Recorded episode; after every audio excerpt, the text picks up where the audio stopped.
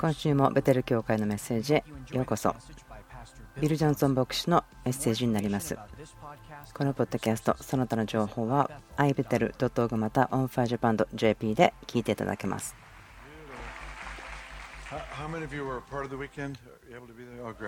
その今週ですね週末一緒に過ごしてくださっている方たちどれぐらいいらっしゃいますか？本当にとても楽しい時間ですけれどもエリックとキャンディス本当に感謝しますあなたは本当に素晴らしいチームですね。このことを一緒にやってくださって感謝します。良いことを今日話すことができます。ベテルのベテルミュージックのアルバム。4年前に始まったことですけれども。13人のワーシップレーダーが集まって14の新しいワーシップソングですね。そして何曲かのスポンテニアスの曲が入っていますけども。あ新しい歌は16曲でしょうか。何か誰かが私を勘違いさせようとしてますかね。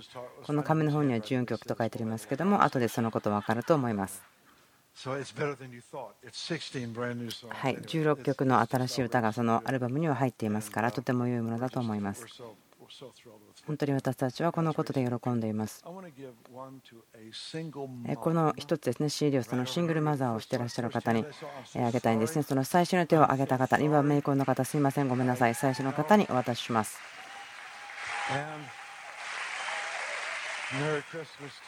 あなたにクリスマスおめでとうございますと。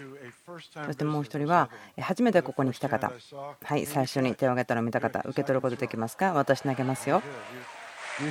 えちゃんと受け取ってくださったので他の人に当たらないでよかったですね。そこで癒しを練習しなくてよかったので助かりましたね。その無理に癒しをするのは私はあまり好きではないので。面白い話をしましょう。ある家族は引っ越してきました。そして息子が日曜学校に送られてきて、そしてその少年はがっかりしていました。先生がどうしたのって聞いたら、僕たちはお父さんと一緒に釣りに行くはずだったけど、お父さんが教会に行きなさいと言ったからがっかりしてると。先生は驚いて、お父さんに、なんであなたはその釣りに行くよりも教会に行きなさいと言ったんですかと言ったら、お父さんは、餌が足りなかったから、僕は釣りに行って自分の息子を日曜学校に送ったんだと言ったそうです。それは真似してはいけないです。真似しないでくださいね。繰り返さないでください。今日は聖書2箇所から読んでいきたいと思いますけれども1つ目はヨハネの福音書6章そして2つ目はルカの4章ですですからまず最初はヨハネの方から読んでいきますからえルカの4章の方は印をしておいてください。私の心が今日どこにあるのかお話ししたいんですけれども、それは自分の住んでいる町においての勝利が増加するということです。そのホームタウンビクトリーというふうに言いますけれども、それはこういう意味です。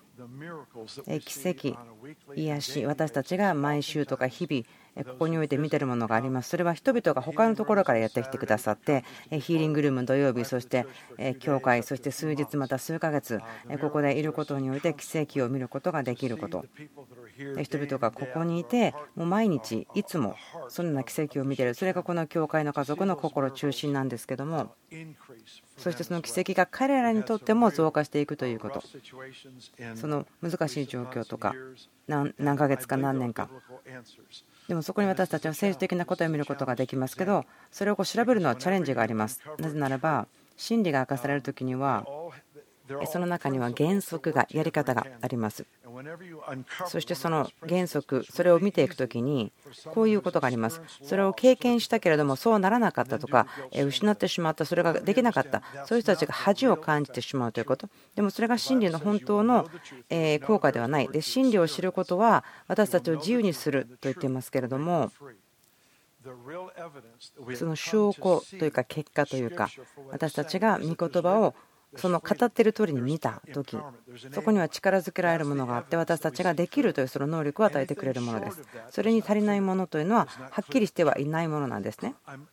私はあることの反対を向いて進んでいこうと思っています。私のお友達である神学者の方がですねこういう言葉を使って話してるんですけどもパストラルシオロジー牧会的な神学というふうに言いましょう。かこれはネガティブに使っている意味ではないんですけども牧師として自分たちが話している人々が悲劇の中を通っていたり何かがなくなってしまって人を失ってしまったそのような時にあって皆さんはこういうんですねなぜですか？なぜですか？というんですね。でその時に牧師としてそのポジション立場的に神様が答えてないけど自分が答えなければならない。その中でベストをしようとしても結局コピーを作ってしまって真理ではなくなってしまう。そして私たちは啓示ということに対して高い価値を持っています。理解するということ。それは神様が御言葉の中で何を言ってるかということ。神様が御言葉で言ってることで何か渡すことではないんですね。真理を受け取ることに価値を置くということです。時に私たちはミステリー不思議であるということに対してあまり高い価値を持っていないんです。しかし本当は啓示と同じぐらいに価値があります。なぜならばそのミステリー分からないことで神を信頼します。信仰の命というのは信頼するということで打ち破る信じる以上のものがあります。信仰の命というのは説明できないことによりかかってコントロールできないところを見るということですからその両方にはそのような信仰が必要とされます。それがなければ成熟するということはないんです。信頼すること、ミステリーの中でということがなければ、牧師として時々私たちは、その苦しんでいる人、家族を失う人とかと慰めたいことのままにすごく真ん中のことを言ってしまうんですが、例えば、あ神様は天国にあと小さな天使が数人必要だったんだよとか、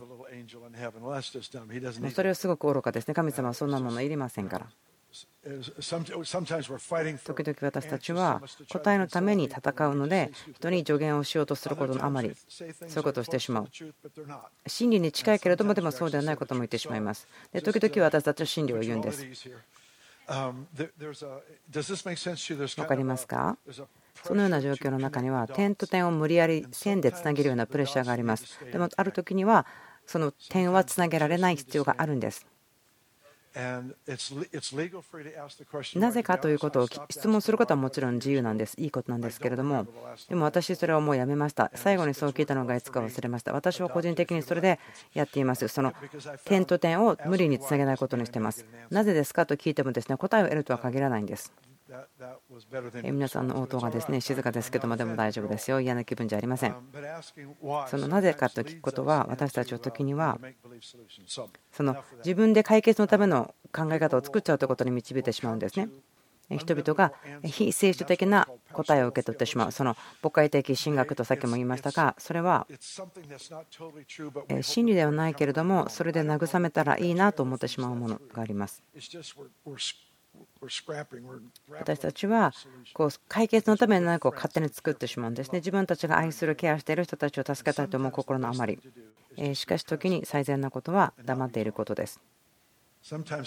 ある時は時に最も必要なものは私たちがしゃべらず共にいて腕を回しその人が泣いていたり文句を言ったりする時にも一緒にいて私が何を言うか知ってると思うけどでもそのために私ここにいるんじゃないよ。あなたが友だから私一緒にいるんだよということを挙げることです。私が今日話そうとしていることは皆さんに考えてもらおうと思うことは真理ということです。この話を4週間ぐらい話していきたいと思うんですね。で近くから見てみたいと思います。でもこれはその深い学びということではないんですね答えがないんですでもその話すことができるのに必要な材料はありますから。御言葉の中から何かを取り出してなぜある時打ち破りがないのかという話をしていきたいと思います。その慣れ親しむということの話をしたいんですね。ヨハネの7章から話したいんです。あでもその前に何か他のものを読んでから話します。私は今、神様の良さということの本を書いていますけれども、ある方にとってはしっくりこない考えかもしれませんけども、私にとっては納得できます。まず私の考えを話しましょう。その神様の良さの話のことを書いてますけども、その戦いを防ぐにはというところにも書いています。その戦いというのは信者の間で起こっている戦いですね。それは神様の良さということの定義に対してです。その定義されている意味、すごく違うんです。極端なんですね。例えば、神様はある人に霊的なレッスンをしているためにがんを与えた。それが神の良さだというところから神様はもう裁かない審判者ではないとかなんかそのようなですね驚くようなことも聞きますでもほとんどの信者というのは神様が良い方というのを信じていますね。告白します。ですから戦いが起こるというのはその定義どういう意味かということに対して起こっています。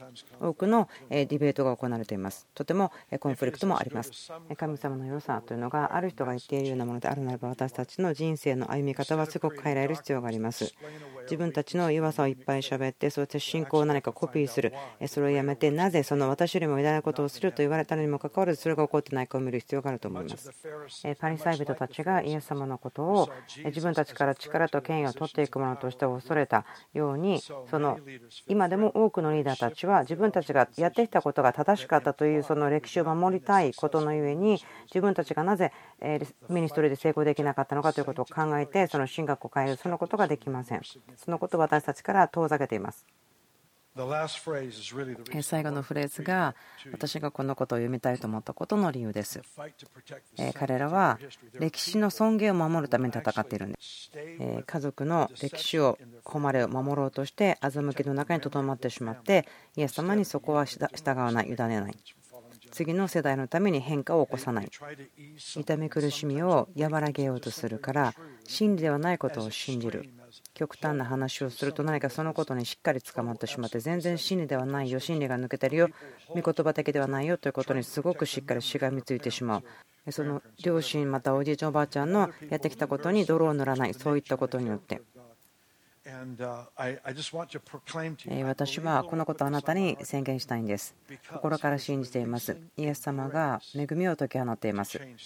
物事を変えるためにそのできるよということを恵みを注いでいます。変えることができる恵みを注いでいます。ヨハネの7章1節。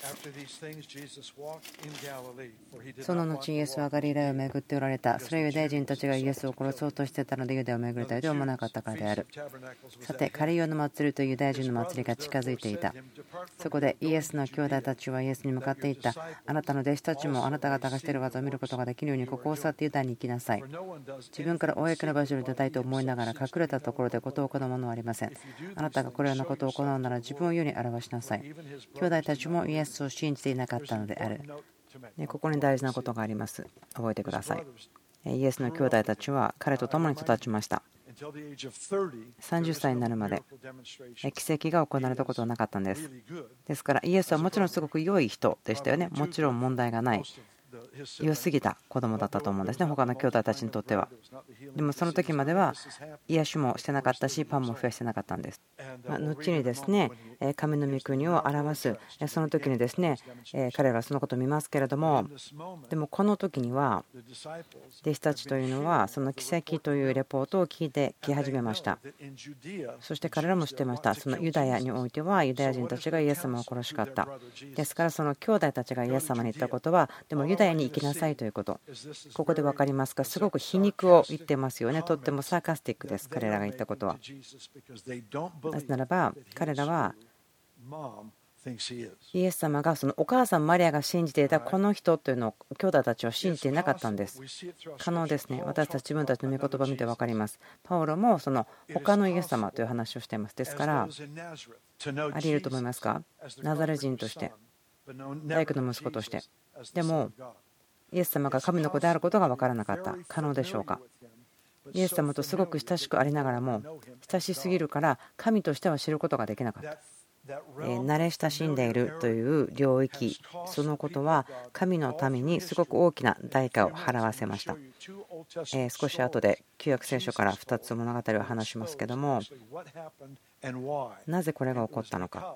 その理由は彼らが神様が価値を持ったものと同じ価値を持っていなかったからだというストーリーがあります。イエス様の兄弟たち、また見てください。3節そこでイエスの兄弟たちはイエスに向かっていた。あなたの弟子たちもあなたがしている技を見ることができるように、ここを去ってユダヤに行きなさい。自分から公の場に出たいと思いながら隠れたところで事を行うものはありません。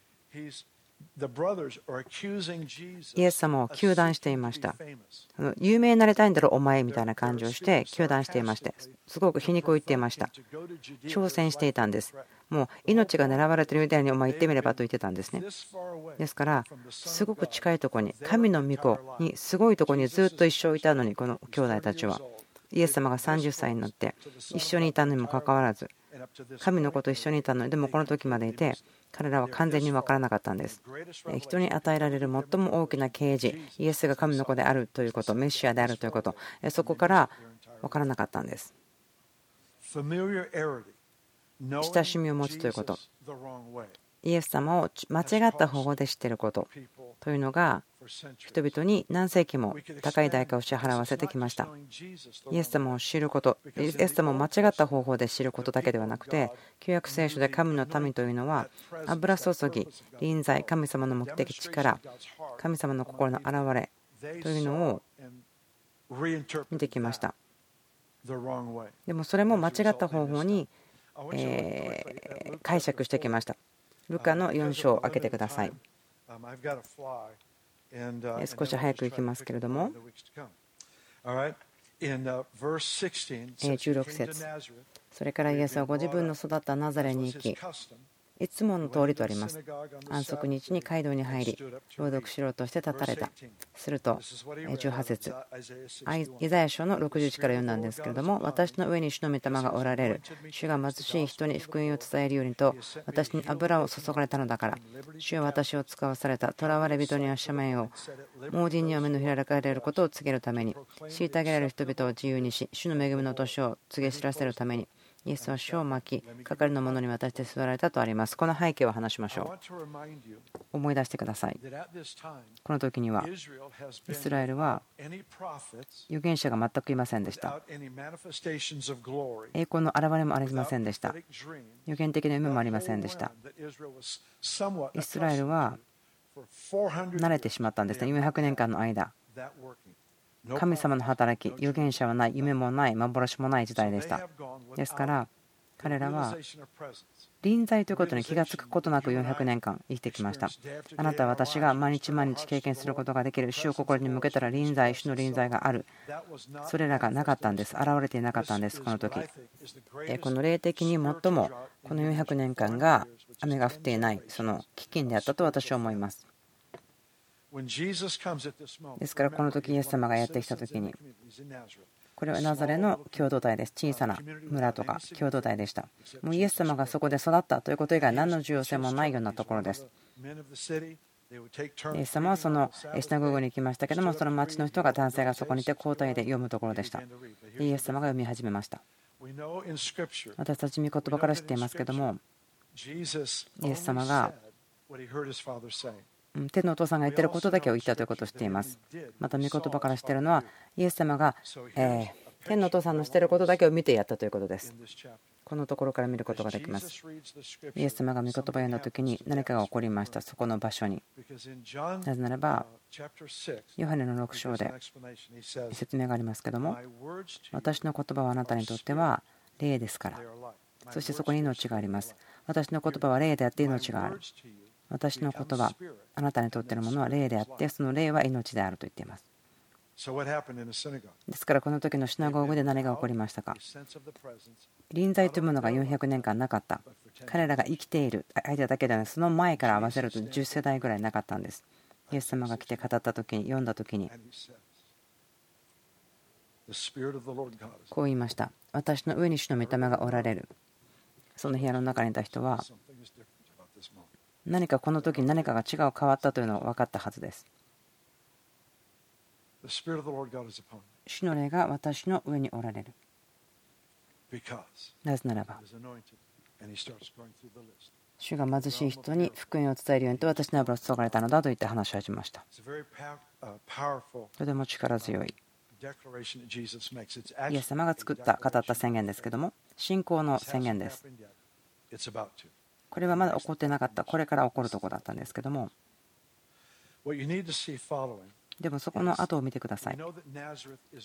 ナザレというのは知られていました。不信仰の町として知られました。その人々の不信仰のゆえにイエス様が大きな目はできなかったとありますけどもなぜその町がそうなってしまったかということですね。最初からそうだったわけではありません。22節皆イエスを褒めその口から出てくる恵みの言葉に驚いたありますけども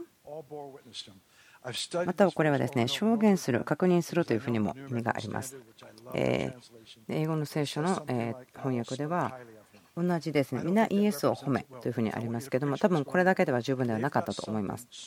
その聞いた人々の心の中にも何か大きな深いことが起こってたと思います。ですから、このイエス様がここで言ったことをですね聞いていた人々、心の中に大きな変化が起こりました。ニューキング・ジェームズではこう言ってるんですけども、証言するとか確認するとか、そのように言うんですね。まあ、100人ぐらいの人がシナゴーグの中にいましたけども、以前に主の臨在を感じたことはなかった。でもその言葉が霊になって命を与えた。それを彼らは初めてここで経験しました。でそこは座りながら、いつもその習慣的なことをやっていました。子供の時からそういうような人たちがそこにいたんです。で、ここでイエス様がこんなことを見ました。何か変わったんです。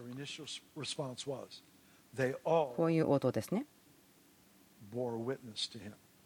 証言した。みんなイエスを見て証言した。その口から出てきた言葉がありました。これが私たちが一生待ってたものだ。その口から出てくる恵みの言葉に驚いたとあります。言った言葉、恵みで満たされた言葉、恵みで満たされた言葉、どういった意味でしょうか？恵みというのは、その定義として、その私たちが自分で受け取るにふさわしくない恵みでありますけども、学んで広げていくとどういう意味かというと、その神様の臨在が私たちを力づけてくれるという意味です。私たちと共に歩んでイエス様しかできないことを私たちもするようにしてくれるということです。王国で王として機能することができるようにしたものです。臨在によって力を受けるということです。考えてください。あなたがナザレに住んでいる漁師とか農家の人で動物を育てたりしていてですねもちろんそれは食べるためですけれどももう日曜日ですね、このことをちょっと言わずにいられないんですけども、そして人々がシナゴゴに集まってきました。で、イエス様がこのところを読み始めて、彼らの町、また彼らの相続に何かその変化がなかった、でも何かは起こっていたんです。それは人々は、人々が各々の人生の中でこう力を受けた感じがしたんです、このイエス様の恵みの言葉を聞いて。彼らはもちろん驚いたと思います。驚いたと書いてあります。何が自分の中に起きたんだろうかと、もちろん考えたと思います。その確認した、見たんです。恵みで満ちた言葉が私たちに力を与えたということを経験したんです。でも次にはこのフレーズが来ます。誰かが言いました。この人はヨセフの子ではないかと彼らは言った。何が起こったんでしょうか？彼らはその永遠ということを経験しながらも慣れ親しんでいること知っている事柄というところにそのことをちっちゃくしてしまったんです。彼らは制限されていない神の恵みを経験しました。それは全てのことに十分なものでした。でもこの人たちはヨセフの子であるとして小さくしてしまいましたどうぞ考えてみてください。どのような感じであるか分かりませんけど、でも想像することはあります。50人ぐらいの人がシナゴーグに座っていて、イエス様が先ほどの箇所を読んでいて、人々が驚いたような顔をして、えってすごいびっくりした顔をして、ぼんやりして見ている、この力があり、雰囲気が部屋の中で変わり、なんか目的が心の中に満たされ、でもある人が、ああ、でもあれ、ヨセフの息子だろといったことによって、ああ、と我に返ってしまうんです。もちろんだよ、そうだよ。何か自分が一瞬、自分はメシアの前にいたかと思ってしまったことさえ恥ずかしいよ。だから、ちゃんと我に帰るように助けてくれてありがとう。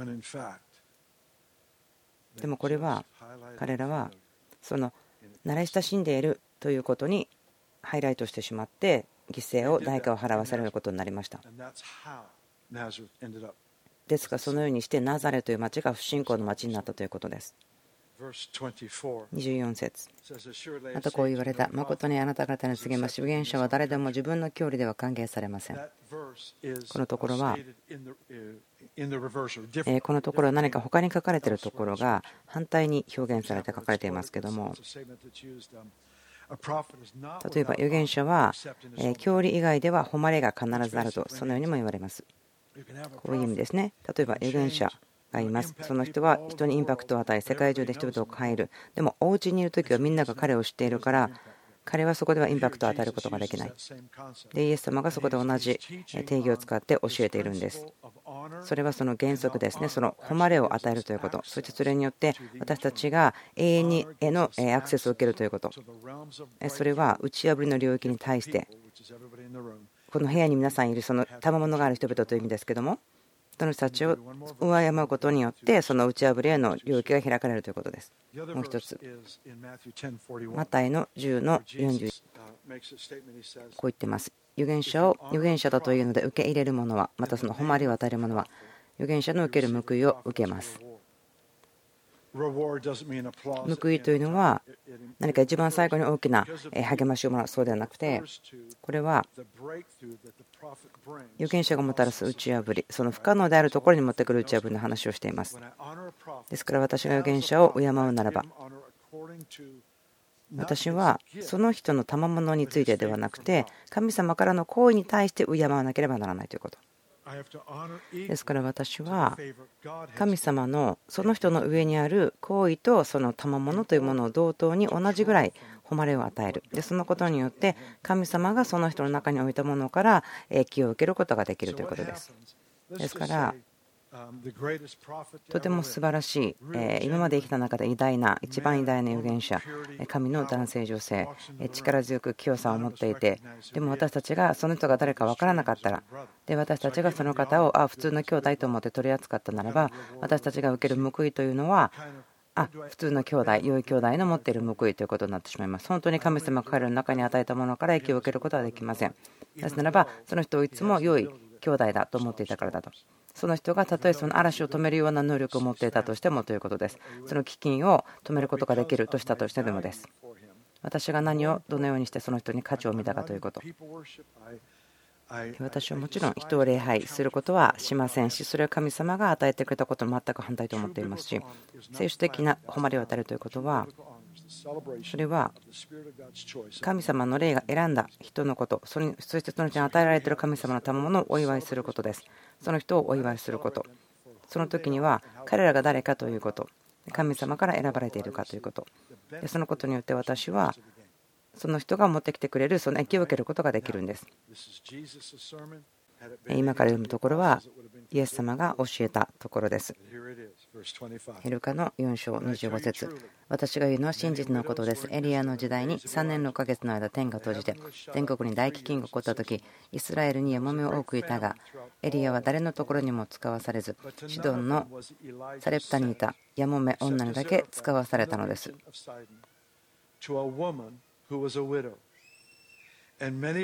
また預言者エリシャの時にイスラエルにはツァラトに侵された人々がたくさんいたがそのうちの誰も清められないでシリア人ナーマンだけが清められました。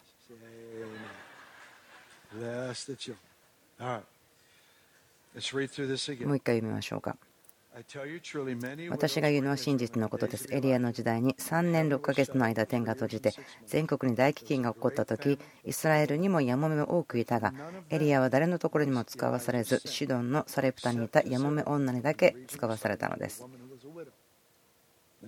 次はまた預言者エリアの時にイスラエルにはツァラトに侵された人がたくさんいたがそのうち誰も清められないでシリア人ナーマンだけが清められました。この背景は何でしょうか？この2つの説明のことで。1つ目に皆さんに見てほしいところはイエス様が話していることは超自然的な満たし。1つ目ですね。そしてまた癒しということを話しています。ですからこの2つの領域の恵みというものがイスラエルの歴史の中で働いてきている。もう最初からそれがありますけれどもそして民はすごく近くにいたにもかかわらずその誉れがなかったから。神の霊がその神の人の上にとどまっているのが分からなかった。それを認識する能力がなかったんです。イエス様はその誰かを強制する時には能力を間違って使った失敗した時にだけ直します。ですからこう見た時にそれを分かるという能力があったはずだということですね。イエス様はパリサイ人を叱りました。それは、あなた方は空にある雲を見て雨が来ると分かる。天気が分かる。でも偽善者。あなたたちはその時とか季節が見極めることができないでしょうと。なぜイエス様がそこで叱ったのか、そのパリサイ人たちの中にもその季節とか時を理解する、その判断する能力があった、だから叱ったんです。この時にも、イエス様は2つのストーリーを使います。エリアとエリシャ。エリシャの時にはこう言いましょうか。エホバジャイラ、満たす神様が危機の中であっても満たすということを見せたかったんですけれどもでも神様はご自身の契約の民の中に十分なその誉れそれを見つけることができませんでした。その奇跡を解き放つために。ですからその状況を見てそれは神様ご自身の契約のための外にありました。でエリアを送ってそのやもめに働きをしました。素晴らしい話ですけれどもでもイエス様はなぜかということを話しています。それは預言者という人が国の中にいることに慣れ親しみすぎていたからです。慣れ親しみすぎてしまうということは答えの近くにいてもでもそこに何があるのか全く分からなくなってしまうということです。こう言いましたよね彼はヨセフの子ではないかまたはこれ今の私たちですけどもこう言ってしまいますよね。今預言者と言われているあのミニスターのこと知ってる？昔すごい悪い人だったよね。それは親しみすぎている知っているということ。それは私たちが神様が選んだ人神様の霊が選んでいる人に対して誉れ渡る能力を盗んでしまうことです。時々人々はですね私に怒るんです。私がその落ちて失敗してしまった信者たちに対して怒らないからです。そんな話はあまりしたくないんですけれども。できるけどしないというところですね。でもなぜかを言いましょう。なぜ私がこのようなことは言わないかということに対して、私一つその友達を見捨てないんです。失敗してしまったり、また本当に間抜けなことを愚かなことをします。言い訳できることではなく、でもそれは許されないことではないんです。2つ目の理由というのはですねこういうことです。とても多くのことがこのことで動機づけられていますけども彼らの中にいる神様は私を恐れます。私がその直すとか人生に語るとかそれをしないという意味ではありませんけれどもその人の中のうちにいる神の霊を私は見ています。神様の選んだ人々です。ですから私は神様の霊が選んだ人々ということをその恐れます。私はですからそこに石を投げないんです。その人に自分が仕えてそしてもう一人のそのサムソンが戻ってくることを助けたいんです。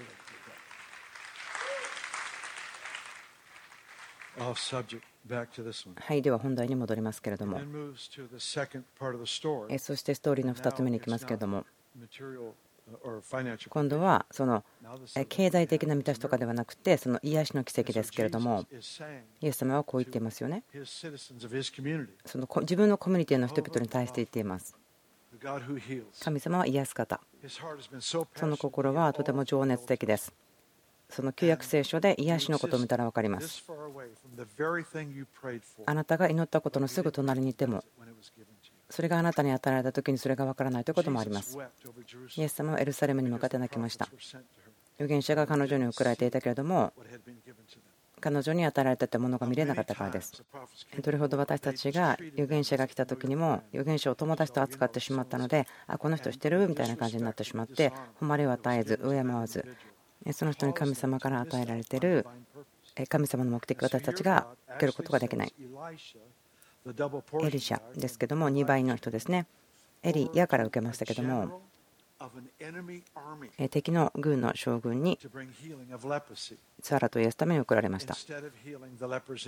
イスラエルの病人ではなく多くの人こう言われてねそれは神様の伝道の心があるよねというふうに言いますけどそうではないんです。そんなこと言わないでくださいそれはすごく愚かなことだと思います。それは何かクリスマスのプレゼントを近所の子供にあげるけど自分ちの子供にはあげてない。そのようなことです。それはできません。それは豊かに与えるということはできません。それはただの愚かさだと思いますまた人々は言いますけども多分神様は人々を病気にはしないけどでも多分それは許してるんじゃない？でもそれはどういう意味でしょうか？もし私が自分の子供を虐待するならば近所の人がそれをやっていてももう見逃してそのままにしておきますけれども私たちは何かのことを考えなければなりません。私たちがその寛容を持ってきてしまったこと、その神学というところ、何十年も。神様はご自身が言われているこれという方かまたはそうでないかなんですね。間はありません。神様はこれであるまたはこれではないなのでこの間があったりまたたまにはこっちだけど今日はこっちですよとかそういったことではないんです。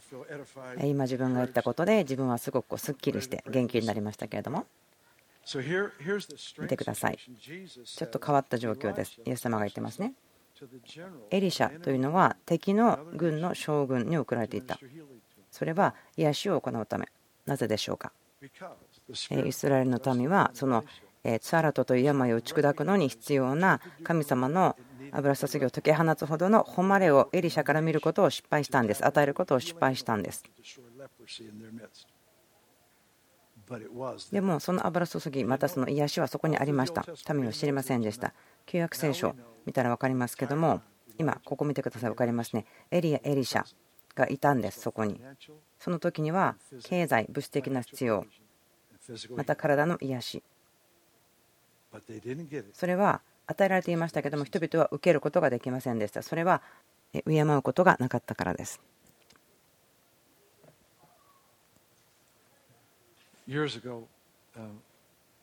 え昔の話ですけれども私と妻ベニは43年間結婚しています。来月は43周年記念なんですけれども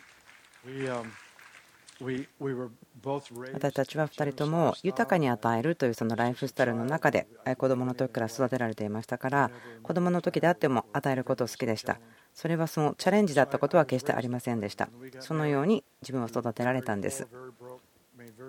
で結婚した時はすごくお金ありませんでしたしお金は本当少ししかありませんでした。でも20%以下捧げたということはありませんでした。43年間の間で。私たちはいつも喜びました。捧げることを喜んできました。私たちのお金がどれだけお金がなくても。まず最初に与えることをやってきてそれがライフスタイルでした与えるということ私は人生で早く学んできましたでも全部のことまた経済的なことを全部学んできたわけではありません皆さん知ってますかそのクレジットカードを使う時にその一番少ない支払いというのを選んだ時それはすごく長い間かかって支払うということになりますよね。もうなんかずっと支払いがなくならない、そういうような結果になってしまったことを知ってますか？だからそこから自分が学ぶ必要がありましたし、今でも学んでいます。でもその領域においては、私たちが経験したことがあります。最初の25年ですね、結婚してから。その時は私たちももらってあげてもらってあげてということをしていました。いつも種をまいていきました。でもそのとても溢れるほど豊かという状況ではありませんでした。何かそれはいつも、あギリギリでしたね、よかったねというところです。もうありすぎて豊かということではありませんでした。ある日曜日の夜ですけども、私と妻のベニですけど、私たちの友達のことを考えて見ていたんですね。私たちの教会のメンバーだったんですけども、家族ぐるみのお友達で、個人的にも自分たち友人でした。教会の中では役員でもないし、ポジションもないし、日曜学校で教えてるわけでもないし。そういうことではなかったんですけども、なんか目立つことではなかったんです。目立つというわけではなかったんですけど、私たちは彼らの話をしていました。人生のことをしていました。彼らがまいたものは、また彼らが触れたものは、すごく反映する。まるでその、え触ったものが全部金に変わる、そのような物語ありますけど、そのような方たちだったんですね。でもそれは人々を助けるためにそれをやるというかですね、それ以外の動機ではなかったんですね。もう彼らが与えたもの、触ったもの、すごく祝福された、そのようなものでした。である日曜日に自分たち夫婦が彼らを見た時にですね祈ってもらおうと思いました。彼らはタイトルもなくあなたが繁栄するためのプレイヤーラインありますよとかそうではないんです。ただ私たちの友人という方たちでした。でも私こう思いました。もし私がこれから何かをやろうとしていて学ぼうとしていてでもそれを経験したお友達がいなければ私は自分でそれを経験しなければなりません。でも自分のあのお友達がしているもう経験している人がいればそこから受け取ることができます。でも多くのことは私自分で経験しなければなりませんでしたけれどもなぜならばそのことを同じ質問した人がいなかったり知らなかったかです。でもこの時は違ったんです。彼らから学ぶレッスンがあると感じました。ですからこの教会の後ろの方にいたんですけども神様の恵みあなたの上にあるのをすごく見てますよ。で私たち信じています。あなたが私たちに祈ってくれたら神様はそのことを謝ってくれると思うんだよねと言って。祈っていただいたんです。その方たちは肩に手を置いてシンプルな祈りをしてくれて震えたり叫んだりビルの中を走ったり飛んだりとかそんなこと全くありませんでしたけども何か特別な祈りの言葉がもらえるとかそんなんではなかったんです。本当にシンプルな祈りでした。何が起こったか分かりませんけれどもでもその夜から全てのことが違うふうになりました。朝起きた時にもその大きな遺産が来てたとかそうではないんですけども彼らが祈った時から全く変わってしまったということを言うことができます。で今からそのことを振り返って考えるとあああの時から変わったんだなということが分かります。私たちがその人を敬った時から精霊様がその方に敬っているということ。精霊様の油注ぎを敬った時から。それを気がついて確認してその恵みを自分が受け取ることができました。そしてそれによって全てが変わっていきました。私は皆さんに私とか私たちのチームにもっと敬ってくださいとかそんなこと言ってるわけでは全くありません。皆さんはすでにその誉れを与えるまたその捧げることにおいても素晴らしいチャンピオンですから。それは私が考えているまたその関心があることではありませんけど私が考えていることは慣れ親しんでしまうということですその隣に座ってるけど分からないということ。なぜ私がこのことを言ったんでしょうか。御言葉によると、エリシャがあなたの隣にいても分からないということがありえるんですね。一生懸命祈ることいきましょう。満たしてください、満たしてください。で、神様は、もうエリアがあなたの隣にいるでしょと言うかもしれません。どうしますか私あなたのために与えているんですよ。私があなたに与えた人の中にあなたの祈りの答えは入っていますよ。神様、ツアラと親戚の中から癒してください。打ち破ってください。あなたの御心としています。神様はあなたに答え与えてますよ。エリシャがそのあなたの近所にいるでしょう。あ彼ではなくて、彼じゃないでしょう。彼は私知ってるけど、ただの若い者ですよ。彼のはずがない。でもそれが答えですよ。うん、あなたが祈ってきたこと、断食してきたこと、叫び求めてきたこと。私はそれらを答えをあなたがとても慣れ親しんでいる形の中に入れて渡していますよ。慣れ親しんでいる形、あこれ知ってると思う人たちの中に入れてますよ。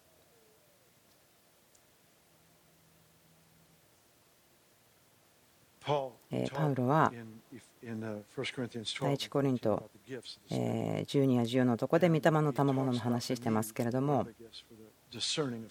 霊を見極めることの賜物の話をしていますが私こう思っていました。それは霊を見極めるということは悪霊が分かるということ。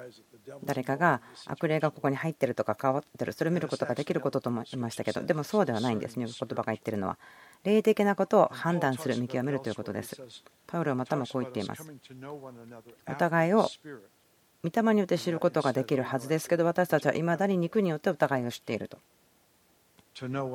互いを御霊によって導かれて知ることができる。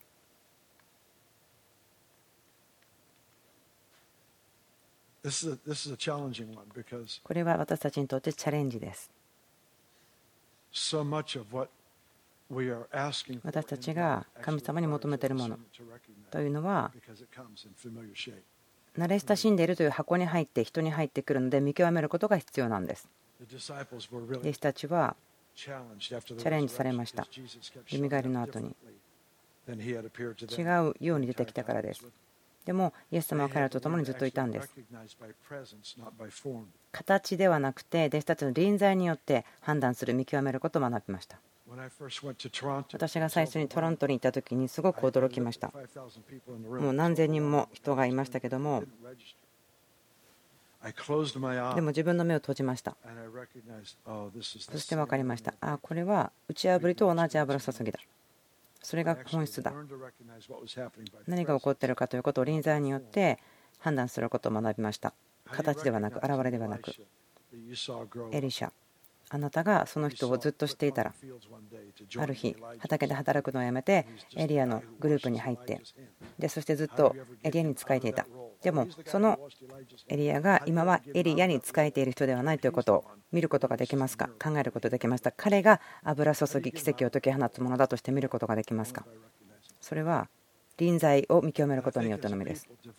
人々は多くの人は礼拝ということにすごく心を注いでいますけどもでも礼拝を礼拝しないといいなと私は思っています。例えばその礼拝している雰囲気とか音楽とかそこにいることというのが一番高くなってしまうなと思うんですね。でもそうじゃなくてイエス様と会うということです。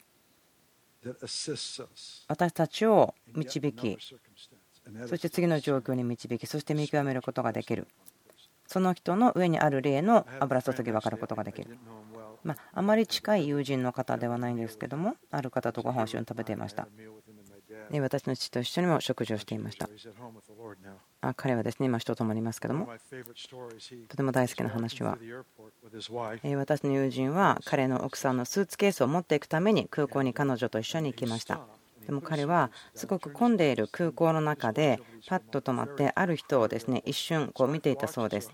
で奥さんは彼が何をするのかなと思ってるとすごく混んでいるところを近づいていってその男性のところで泊まりその混んでるところにいるにもかかわらずその人をハグして頬にキスをしてしばらく話をしてその友人は奥さんのところに帰ってきてそのスーツケースをカウンターに出すために共に歩くんですけどもその奥さんが「あの人誰だったんですか?」と聞いたんです。そしたら「よくわからないけど。ただでも自分が彼の横を歩いた時に私が主の臨在の中でだけ嗅いだことがある香りを嗅いだから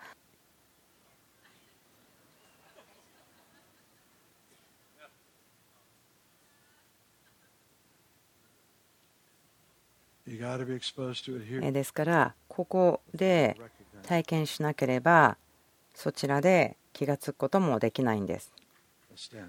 どうぞお立ちください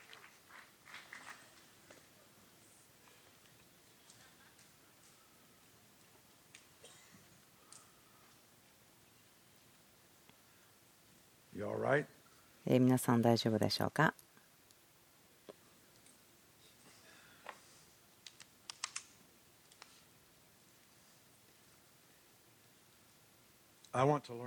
私は学びたいんです。学びたいんです。自分の人生の中で直さなければならないところもあります。皆さんと同じです。本当にとても近いんです。とても油注がれた.今日生きている人たちの中に。私たちはただのあこの人知ってるっていう人になってほしくないんです。その慣れ親しんだ友人.で何か一緒に釣りにだけ行く。そうではないんです。そうしたくないんです。私は気がつかなければならない。その香りを.その溝のところでだけ香ったという香りを。人々に対して恵みを解き放つことができるもの私が必要だった奇跡を持っていた.私祈ってきました。状況を変えてください。癒してください。私の友人癒してください.長年祈ってきました。泣いてきました。御言葉を覚えて語ってきました。でもその答えというのは聖霊様が敬っている人々を通してでしかなかったんです.ある事柄はそのようなことのために取っておかれるんですあることはただで受け取れます。ここの教会に祈りを受けに多くの人が来ます。ここにいるならば助けがあります。ここにいるだけで不可能な病も癒されます。聖書に書いてあります。ゲストとして来た。でもあなたがそこに住んでる時には気がつかないんです。何が与えられているのかということ。ですからお父さん、私たちをもう一度助けてください。私たちを新しくしてください。認識できるようにそのどの例があるのか分かるようにあなたが何をしていると語っているのか。私たちは神様が準備しているもの私たちが願っているものを受け取れないということは嫌ですから。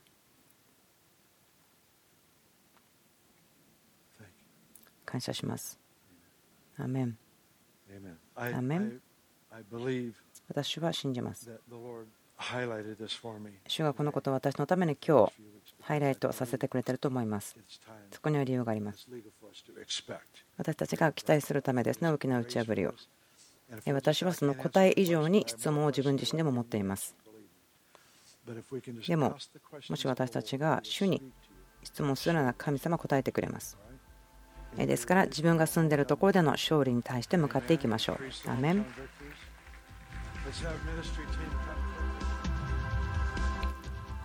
今週もベテル協会のメッセージ聞いてくださってありがとうございます。ibetel.org またオンファージュバンド JP で聞いていただけます。